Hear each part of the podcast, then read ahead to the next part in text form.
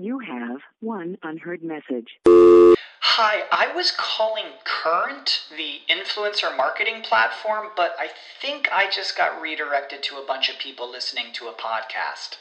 Well, anyways, I was calling Current because I was told they could help get my brand set up on TikTok Shop and even build out an affiliate program of content creators promoting my brand. And even have those content creators go on live streams and promote my product there. Wow, I could really use Current. I also heard that the brands they work with are making millions in sales. I guess I'll just go to their website at current.tech. At Parker, our purpose is simple. We want to make the world a better place by working more efficiently, by using more sustainable practices, by developing better technologies. We keep moving forward. With each new idea, innovation, and partnership, we're one step closer to fulfilling our purpose every single day. To find out more, visit parker.com/purpose. Parker, engineering your success. If you enjoy listening to Queerology, then I need your help. Here's why. I create Queerology by myself on a shoestring budget, recording and editing every episode in my tiny closet. How's that for irony? That's where you come in. Will you help keep Queerology on the air by supporting it financially? By tipping as little as $1 a month, you can help me improve and keep making Queerology every week. All you have to do is jump over to matthiasroberts.com slash support to make a pledge and listen away. Hey, friends. This is Matthias Roberts, and you're listening to Queerology, a podcast on belief and being. This is episode 53. There are a lot of good resources for people who have shifted faith into a more progressive space or needed to do a lot of that deconstruction, reconstruction work for adults now. But the content for kids is by and large still pretty awful. Daneen Akers is a documentary filmmaker, a writer, cautiously Christian seeker, and a mother who believes deeply in the power of stories. Her film projects explore faith, identity, and belonging and include the feature documentary Seventh Gay Adventists, which screened at numerous film festivals around the world, and Outspoken, a series of seven documentary films about LGBTQ Adventists who are living out their faith and who they are in unique and compelling ways. Her new project, uh, which is what we're talking about today, is Holy Troublemakers and Unconventional Saints, an illustrated children's book which profiles uh, 50 people of various faith traditions who worked for love and justice, even when that meant rocking the religious boat. Uh, she's creating this book because the vast majority of faith based content for kids comes from fundamentalist perspectives uh, and runs the gamut from terrible to harmful this is such a cool project. Like I'm I'm super excited about it. They launched it roughly a week and a half ago on Kickstarter, over 50% funded at the recording of this. Uh, they're they're trying to raise fifty thousand dollars for this book, so they're doing they're doing great. Um, is passionate about her girls learning about people of diverse faith backgrounds who have been troublemakers for the higher good. People like Bayard Rustin, uh, who literally was the chief planner behind uh, the 1963 March on Washington. Uh, black gay Christian man uh, who we aren't taught about because he was gay. Uh, and this book is going to highlight these stories. Uh, Bayard, along with, uh, there's going to be 50, 50 total profiles. Uh, beautifully illustrated. Uh, yeah, it's an incredible project. Um, before we jump into all of that, a couple things. It's been a little while for Queerology. Hi, we're back. I graduated. and that feels amazing. This weekend, I'm going to be at Wild Goose Festival. Uh, we're recording the first ever live episode of Queerology uh, with Erin Green, who's the co executive director of Brave Commons. Uh, you may remember a while back, way back, uh, in episode five with Michael Vasquez, talking about the need for a more inclusive campus ministry. Since that episode, Michael has founded and leads Brave Commons, and Erin Green is his co executive director. Uh, this is a multi college campus ministry that's fully inclusive. So, we're going to be talking about the work that she's doing with that, uh, some of her other work. That's happening at 11:30 a.m. at the podcast stage on Friday. Then on Saturday at Wild Goose, uh, I am joining a panel uh, with Dr. Robyn Henderson-Espinoza, uh, Kevin Garcia, uh, a variety of other people, uh, called Loving Our Way to Freedom, ridding ourselves of internalized transphobia, homophobia, and queerphobia. Uh, that's at 11 o'clock on Saturday, the 14th, again at Wild Goose Festival in the living room. Uh, so if you're going to be hanging out at Wild Goose, come hang out with us. It's going to be great. Uh, and then at the end of the month, I'm going to be in Victoria and in Vancouver, BC, for a keynote, a couple panels at Spirit Pride. For more information, information about all of those things, just head over to my website, matthiasroberts.com, and all that stuff is right there on the front page. Okay, let's go ahead and dive in. Daneen, hi, welcome. Hi, thank you so much for having me. I'm so yeah. excited. Yeah, so so to start, this is a question I ask everyone. Um, but how do you identify, and then how would you say that your faith has helped form that identity? I identify. Some days it varies, um, but I'm a person of faith who is also filled with lots of doubts and questions. Um, sometimes my hope is that my faith will return, and some days I step into that a little more easily. I'm an ally, as uh, as good a one as I can be to um, my LGBTQ friends as well as my friends who are of color and who just have different experiences in the world and are helping to open my eyes all the time. I'm a mom. I have two girls. One is two and a half, and one is nine and a half. I have a new puppy, uh, so I'm a I'm a I'm a dog guardian. Um, I'm a wife. I've been married since well, it's been almost 20 years. So I, I uh, we were children clearly when we got married. Um, actually, practically having grown up in the conservative uh, denomination, where it was you sort of just uh, that happened a little more um, at a younger age than I hope um, will happen for my children. And I'm a storyteller and somebody who absolutely loves hearing other people's stories and just um, connecting in our common humanity. So that has fit naturally with documentary filmmaking and um, writing, and I do a little teaching here and there um, as well. Yeah, so I'm like I'm thinking back to like the first time I heard about your work, which was several years ago when y'all made the Seventh Gay Adventist film. I'm curious about like what what kind of brought you into like this journey. So like as a straight person, like to make this film about queer people in the Seventh Day Adventist Church, um, and then you've continued to kind of work in these spaces. Like, where did that kind of come from? Yes, it's not something I would have predicted at all. Um, so my husband is a filmmaker and um, had been doing that for several years. I was teaching English. Um, I've taught everything from sixth grade up to college level English.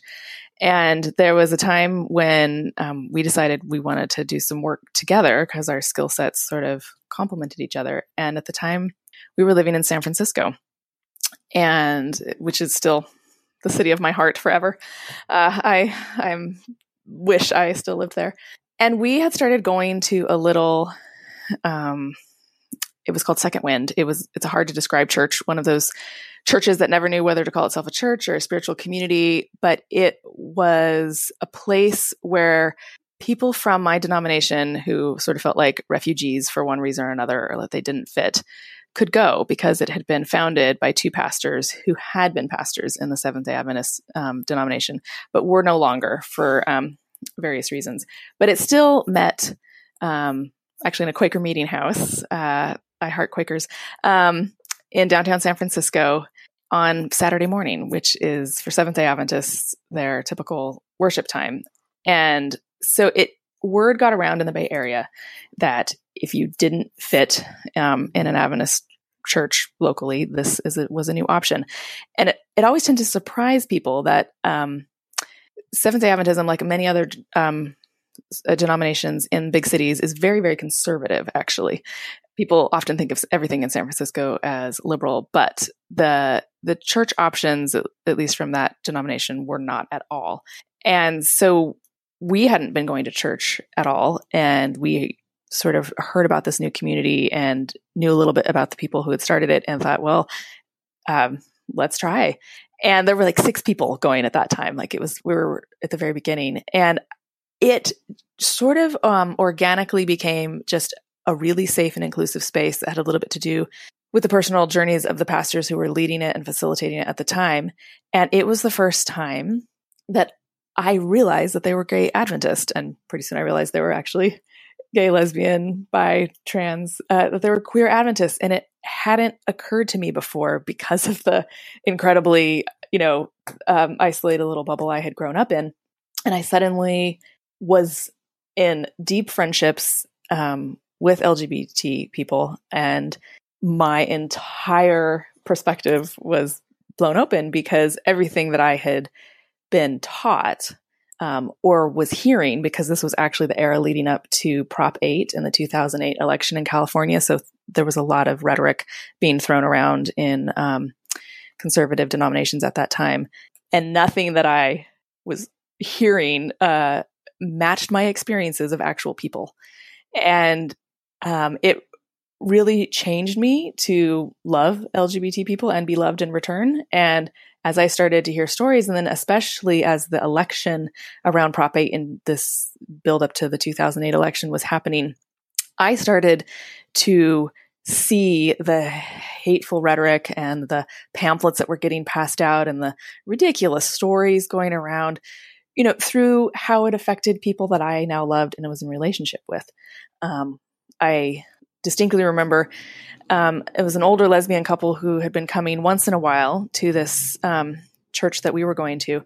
They also were extremely involved in the local Seventh day Adventist church and had been for 17 years. And they were church ladies. Like they were the people who ran everything. They were running the, um, church newsletter and the website and coordinating Sabbath school, which is what Adventists call Sunday school. Um, they uh, played the organ in church, directed the handbell choir. They were the sort of people who just hold a place together. And the um, a new pastor had come in who didn't realize um, that they were um, a couple. Um, he thought that they were they were elderly women, and one of them um, was disabled and I, I think there he just overlooked any aspect like that of their lives. And he preached a really really hateful sermon about prop 8 and same-sex marriage and just all the normal horrible um, comparisons. And um, it went on for an hour. And afterwards they went to him and said i don't know if you know but you're talking about us and it is really difficult to hear that and he was just flabbergasted, had no idea. And in no time, they were stripped of every leadership role in the church, um, except for directing the handbell choir. Um, the names were Linda and Jackie, and Linda was the only one who knew how to direct a handbell choir. And so she was told, um, it still makes me cry, um, that she could direct the handbell choir, but she was to keep her back to the congregation when she was on the platform. And um, when you hear a story like that from people who you now know and love, um, and you see the hurt, and you see they are far better Adventists than I have ever been. uh, and commitment and dedication and purpose and um, and beliefs. Uh, I was already on the progressive end of the spectrum in other areas at that point in time, and to see that kind of hurt, um, it it changes you. And I realized that um, we had to do something. And so uh, my husband and I, along with an, another few people, started a campaign um, called Adventists Against Prop 8. And it was meant to encourage California Adventists to vote against Prop 8, which always was a little bit confusing, meant voting for same sex marriage on the basis of the separation of church and state, which Adventists, because they worship on a day other than other Christians, so think of themselves as, as a religious minority, have always very strongly supported Adventists do not tend to actually be part of the evangelical right crowd at all because they're afraid of being forced to worship on Sunday. So it actually became very successful. It hit a like got a lot of attention in the Adventist Church, and that was my introduction to the LGBT Adventist community as we partnered in this project. And when Prop 8 passed, it was a really strange night in San Francisco because President Obama had won, and there was elation about that and what it meant and this turning point. But we also had this just ominous feeling. The votes weren't all in yet, but the the percentages were not looking good that Prop 8 was going to pass. And I was um, eight months pregnant with our first child that month. She was born December of 2008. And so it was this moment of becoming for me and for our family. And um, it just felt like if I wasn't sure if I was going to raise her Adventist, I'm a fifth generation Adventist, uh, as is my husband. Um, I thought for a long time he was fourth, and I sort of would lord my extra um, you know, holiness over him. And uh, then we sat down with like his aunt, who sort of keeps all the family stories, and realized, oh no, he's fifth generation too. so you know, our parents, grandparents, like it's a huge part of our family's identity and heritage. And I didn't know what I wanted to raise my child as. And so part of us deciding to make the documentary that eventually became Seventh Gay Adventists, was exploring um, our own denominational heritage and uh, just how big the tent was. Um, and so we basically realized that we had changed profoundly our perspective and um, because of relationships and stories. And, um, you know, my husband was a filmmaker already, and he said, um, you know, somebody needs to make a film. And it kind of took a little while for us to realize that maybe we could be the people to make that film, partly because I thought that because we were not um, ourselves LGBTQ, that that would be somehow not okay. And um, we talked to the leadership um, of Seventh day Adventist Kinship International, which is a, I mean, almost 40 year old support organization for LGBTQ Adventists, and said, hey, you know, would this be okay if we tried to share stories of LGBT Adventists. And the response was overwhelming. This is 10 years ago. Um, was overwhelmingly yes, please, because you'll have access to places that we never will. Um, because we'll be seen as having an agenda, but you won't. Um, which of course, every we that's that's a whole other conversation. But um, like I don't think it would be the same thing now. Um, but at the at the time it was an important film to build awareness and to build a bridge and even start conversations like when we started filming we frequently would get the response like there are gay adventists like people and i remember my own grandfather said isn't that an oxymoron gay adventist and uh and so that that is not um that is not the perception today um things have shifted and Seventh Adventists helped start some conversations, but LGBT Adventists started, um, they had been speaking all along, but started being um, heard just a little bit more. Now, this is still hap- happening much more in just certain churches and communities, um, certain geographic regions, certainly not the entire organization. Um, my, uh, my great joy in life is when you can see those little aha moments in people's eyes from having connected with somebody's story. And it doesn't mean that everything has changed or that there aren't places of um, misunderstanding or disagreement still.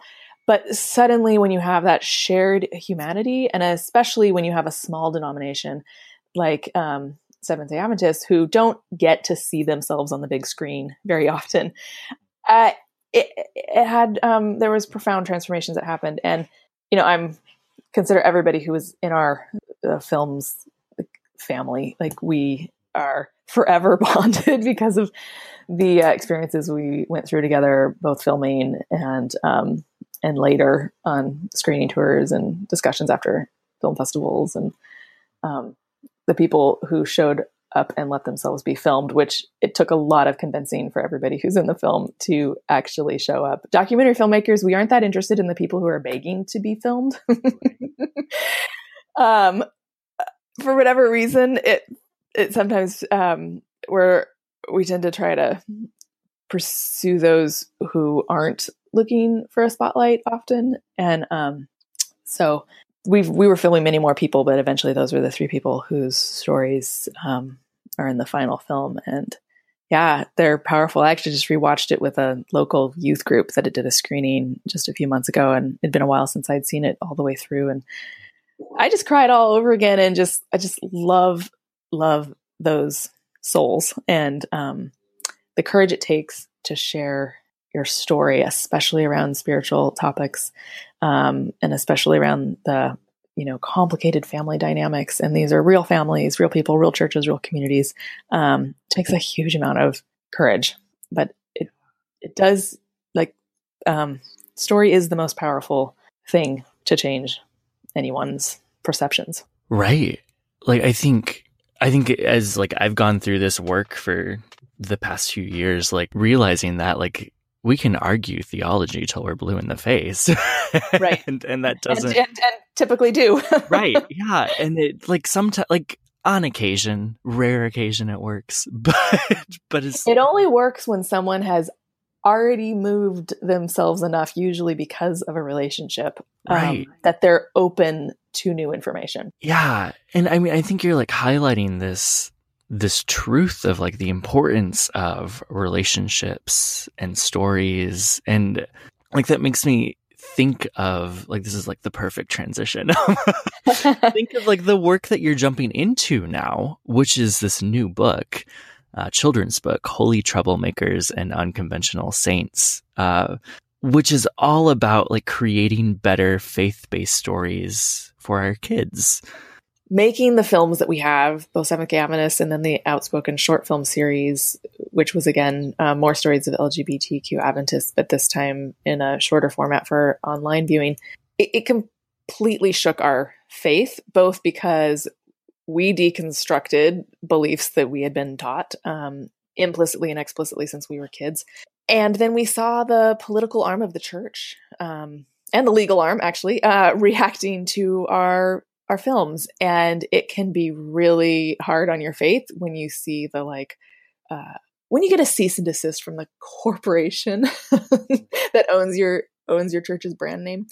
Um, those things shake you know uh, the faith that you that you had and these the memories of um, sort of this cohesive community of people. Um, who go through life together because you've also seen that that works only for those who fit and how damaging it is when somebody doesn't fit those um uh, you know the boundaries lines that have been that have been drawn by the by the current um, status quo. And so our faith has shifted dramatically um and we both went through a period of um not really having much faith or a lot of questions. My husband still currently identifies as agnostic. I'm some sort of um, I'm a theist on my good days. Um, I believe I, I'm a story. I'm a storyteller, and I I kind of have to believe in a bigger story somehow. Um, I I am, will literally um, turn to Harry Potter before I'll turn to the Bible often when I need um, encouragement and support that ultimately um, love wins and there's a bigger narrative out there. But um, I still cry about it because it's still hard. I have these two, you know, amazing little girls, and I don't always know what to say. And my eldest one in particular has always had those big questions. She's an existential thinker. She's a philosopher. I mean, at two and a half, she was asking me questions about death. Um, at four, she was asking me, like, what does it mean to be alive? And what is a hand really? And what if we're just an idea in the mind of God? And I mean, she's asking these huge questions that I do not have the pat easy answers for that I was given. And it would be a lot easier to just give those easy answers um, and just talk about, you know, heaven and the world to come. And it would it would be so much easier. But I have never been able to share with her something that I don't actually believe. Um, and then the books that I would turn to are frankly just terrible.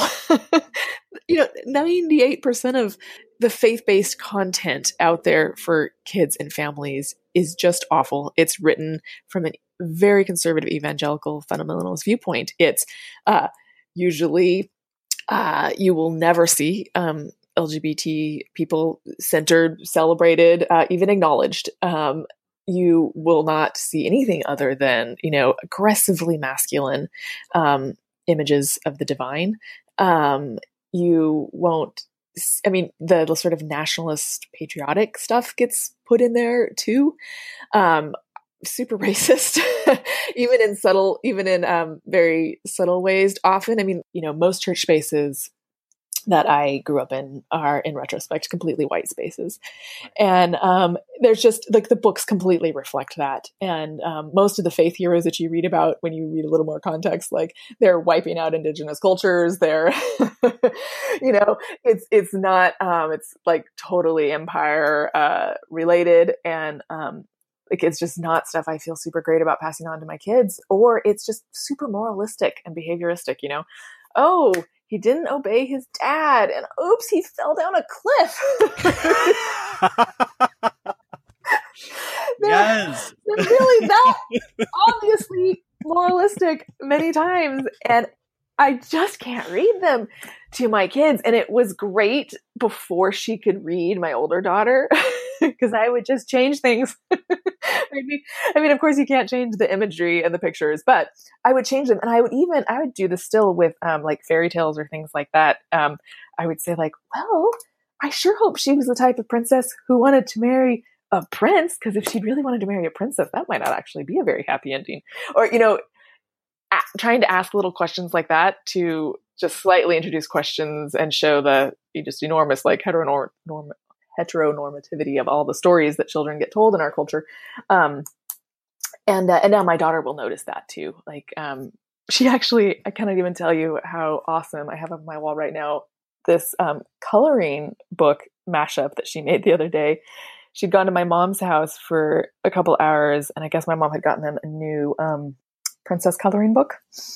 And it's all like uh, ball gowns and wedding dresses, sort of thing. And uh, she didn't like that none of them were same sex couples.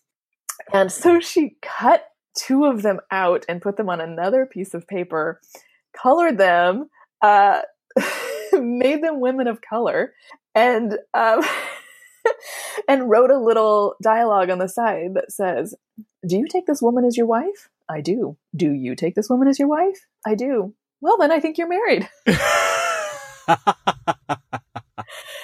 and I was like, this is such a gift to my family because the LGBT Adventist community welcomed us in and let us be storytellers um, to uh, um, the rest of the Adventist community that was willing to listen. And so she grew up around this. I mean, I was pregnant with her when the beginnings of this project stirred, and so she's completely grown up around um, like her her idea of um, God and um, all of that has been just so much better because of of this work. So I am super super grateful um, to especially the LGBT Adventist community, but the broader um, queer Christian community too, who like let us um, be family members, and it's it's been nothing but um, it's been nothing but blessings, honestly.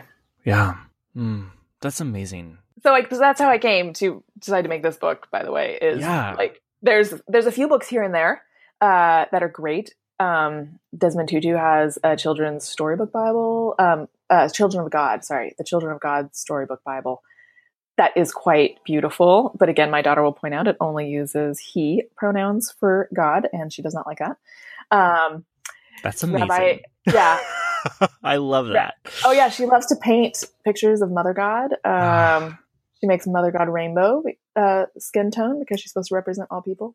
And I I've just complained about this for years. Anybody who knows me has heard me complain about this. The very first Wild Goose Festival that I went to, which was when Seventh Adventist screened there five years ago, everybody who I met, I was like, oh, I love what you're doing. Thank you so much. Where's the content for kids? Um, because there are a lot of good resources for um, people who have shifted faith into a more progressive space or needed to do a lot of that deconstruction, reconstruction work um, for adults now. There's great podcasts, there's books, um, there's there's blogs, but the content for kids is by and large still pretty awful. Um, there are a few people doing good stuff. Like there's the Faith Forward conference where they're doing really great stuff, but it's focused more on um, like children's pastors and people who are teaching the curriculum. There's not just a lot for home life, and I I love some of the illustrated storybooks that have come out lately. They're just gorgeous, and they're something you want to like put out and look through, and really inspiring. And just sort of occurred to me, you know what? What if we had one of these through the lens of faith, like people who did really good work for all of us, um, who, for whom faith mattered, and we were highlighting their stories, and we especially emphasize the stories of people who are not typically included in religious narratives: women, LGBT people, people of color, Indigenous people, people from the disabled community. Uh, which is um, a few people have pointed out to me, hey, you need uh, your list right now needs to include that. I said, yeah, absolutely. Like this, these are still um, our final list is going to be decided by the community of people who back the project um, because I know their stories that I don't know about yet that I should. But you know, right now um, I have a couple six portraits done, um, and they're gorgeous. Like I love working with artists. Um, they just they bring beauty and magic and hope um, at least in my life right now. And like the Bayard Rustin portrait and the Maria Mulcara and Rabbi Regina Jonas and Wing Brandt and Alice Paul. And I mean, they're just glorious. And I know like having something like this, like is just sitting on my girl's bedside table that we could just sit down and flip through together. And it'll just bring up um, conversation topics um, that otherwise might not naturally come up. And these are the people that I want them to be inspired by right now. I think like, especially everything that's going on in our political climate and government. And I like, I want, I want them to know like people can choose to use their faith for good. Like it's not just about your own personal salvation and well, I'm good. I've got my exit ticket. Like I'm, I'm set. like there are people who, um, you know, they rocked the religious boat and they said, no, this isn't right. And, um, we should all know about Bayard Rustin. Like he is the civil rights hero we should all know about. He's the one who fully convinced Martin Luther King Jr. to embrace nonviolent resistance as like a complete ideology and not just a strategy. He's the one who convinced him that his armed personal armed guards needed to go because you couldn't be leading a nonviolent resistance movement, uh, you know, with men with guns by your side. And um, he is just remarkable. Um, you know, lifelong Quaker and uh, absolutely a holy troublemaker extraordinaire. I mean, his angelic troublemaker um, concept that we every community needs angelic troublemakers is what inspired the title of the book. And I love the portrait of him. It was done by um, uh, Senor Spanish street artist. Uh, I didn't even know his real name until it was time to PayPal him. Um, and I just and he does like really great, um, you know, like anti-consumerism street art, and um, I just thought it like he was a great match for a brilliant street protest organizer like uh, Bayard Rustin.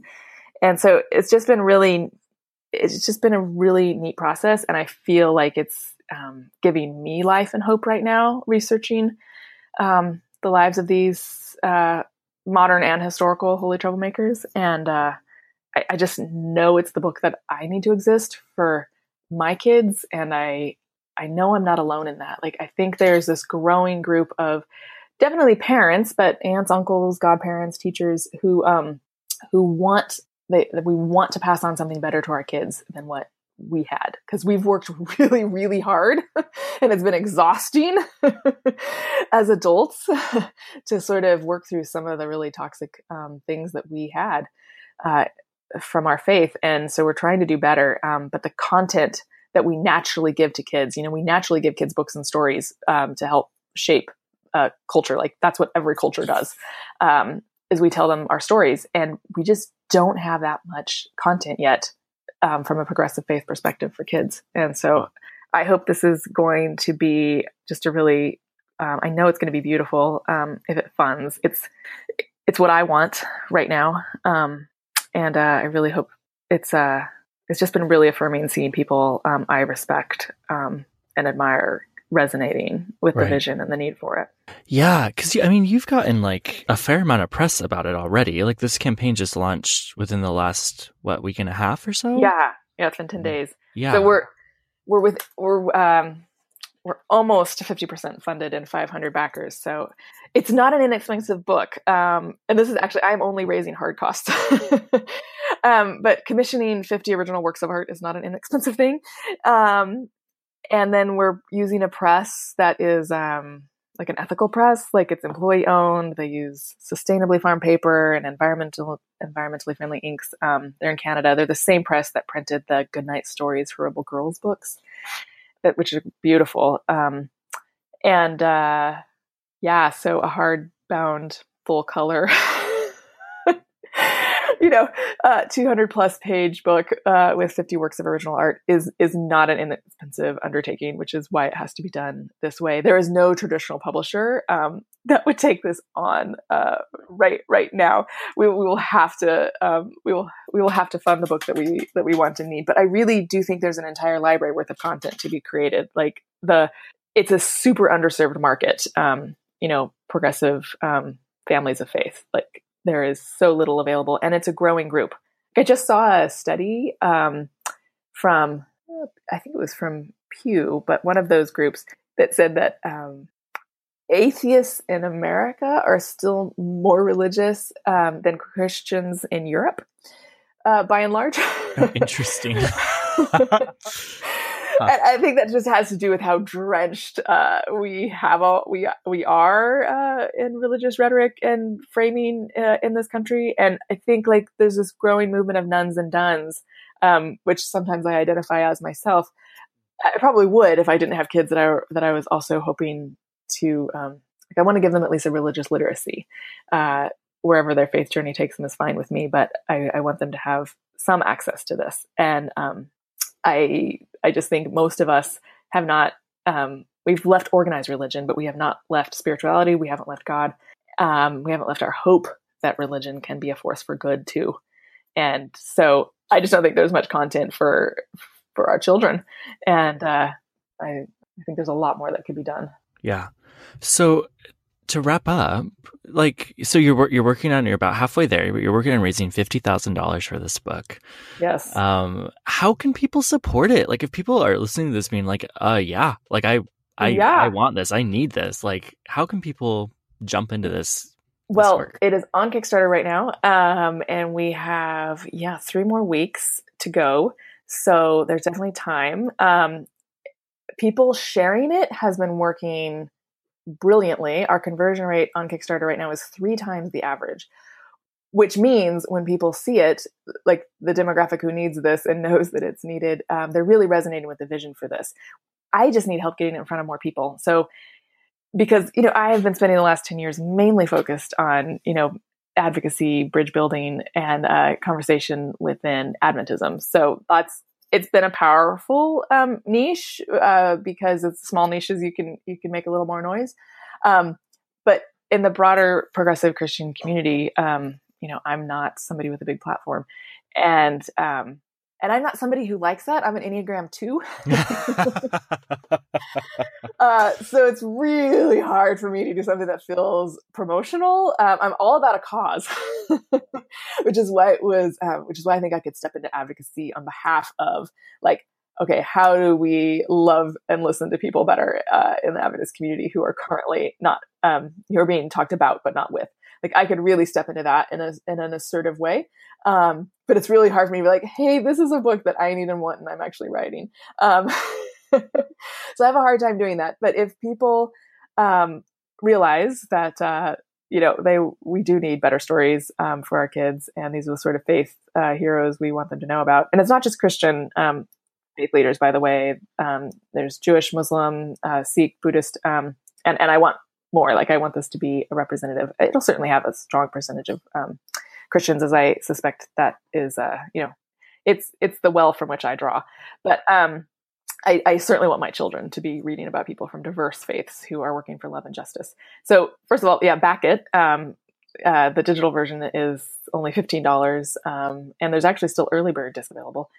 And then uh, sharing it really helps. Like people who are seeing it and hearing from somebody like, "Hey, this is an amazing project. Check it out." Like when Glennon Doyle tweeted about it, and Broderick Greer, and Brian McLaren, and um, Rabbi Danya Ruttenberg, and some people like that. Like when they've tweeted it, like I instantly notice, like, oh, people are paying attention to them. Um, so sharing it helps, and um, I know that uh, I know it's the book that I need. So I'm, I'm really hoping it uh, it funds. I'm actually kind of signing myself up for basically like a year of uh, volunteer work to actually write it. But um, well, and hopefully, it's, like it's what needs to happen. I think. Yeah, and I'm thinking about like I'm thinking like even for me, like I I I don't have kids. Kids aren't on the horizon at least for a while. But like I want kids, and even thinking about like having this for when I have kids. Like I'm like because Yeah. I know a lot of people who listen to this podcast aren't necessarily in that demographic, but I'm like.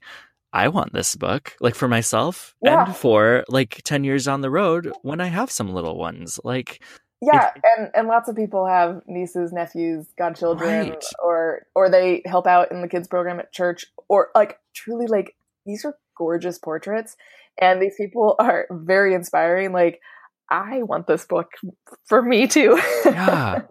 yeah. Ah, that's so cool. Uh, what's the website that people can go to? Ah, thank you. Yes, so holytroublemakers.com and there's a link there to the Kickstarter or you can go directly to the Kickstarter by um, just putting in holytroublemakers.com slash Kickstarter.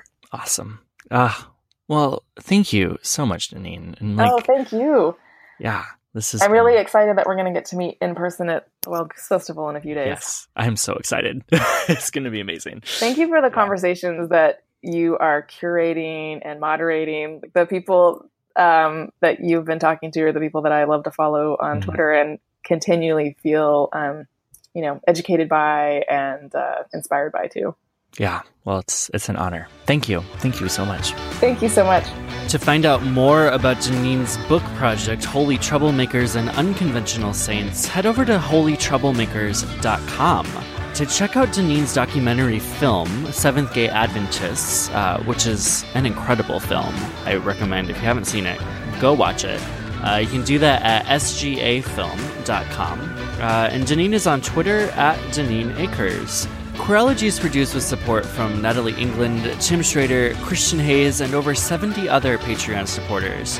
To find out how you can help keep Queerology on the air, head over to matthiasroberts.com slash support. A really easy way to help support Queerology is by leaving a rating or a review. Do that right in your podcast app or head over to matthiasroberts.com slash review. As always, I'd love to hear from you. If you have ideas of what you want to hear on the podcast or just want to say hi, reach out. I'll get back to you. And until next week, y'all, bye.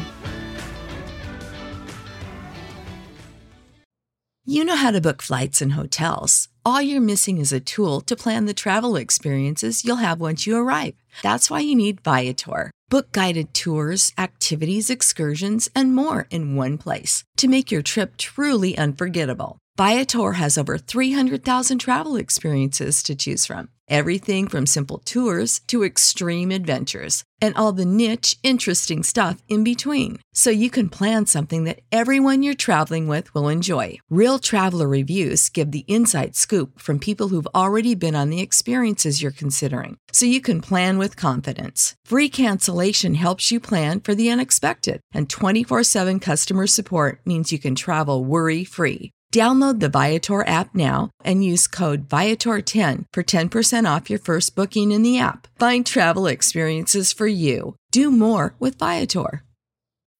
When you need mealtime inspiration, it's worth shopping Kroger, where you'll find over 30,000 mouthwatering choices that excite your inner foodie. And no matter what tasty choice you make, you'll enjoy our everyday low prices, plus extra ways to save, like digital coupons worth over $600 each week. You can also save up to $1 off per gallon at the pump with fuel points. More savings and more inspiring flavors make shopping Kroger worth it every time. Kroger, fresh for everyone. Fuel restrictions apply.